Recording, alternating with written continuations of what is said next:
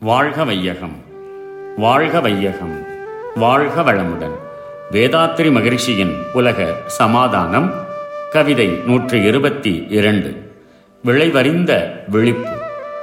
விறகதனை வாங்குகின்றோம் எரிப்பதற்கே.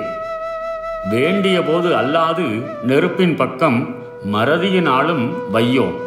அதுபோல் ஆண் பெண் மனமாகாமுன் நெருங்கவிடக்கூடாது துறவு மனப்பான்மையுடன் வாழ்வதற்கு சூழ்நிலைகள் அமைந்திடினும். வரம்பு மீறி பிறருடனே ஆண் பெண்கள் நட்பு ஆகா. பிழையில்லை தொழில் வயது தக்கதானால் விறகு எரிப்பதற்காகவே வாங்குகிறோம் எனினும் தேவையான போதுதான் எரிக்கின்றோம்.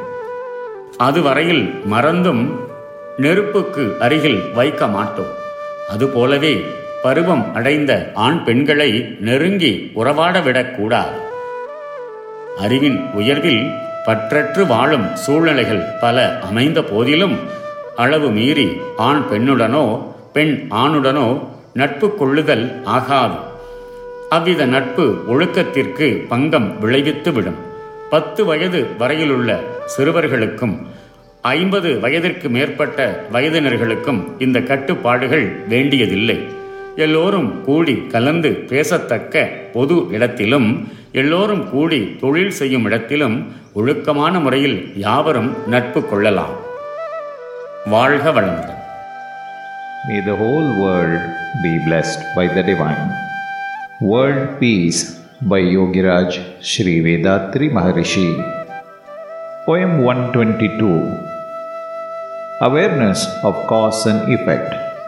In the advanced countries today, people have much experience and awareness of the consequences of sexual relationship. It is not so in all countries and places. Therefore, keeping the matured girls and boys aloof before marriage will help maintain a healthy society. Although we purchased firewood for burning, we are not putting it into the fireplace before we need the fire.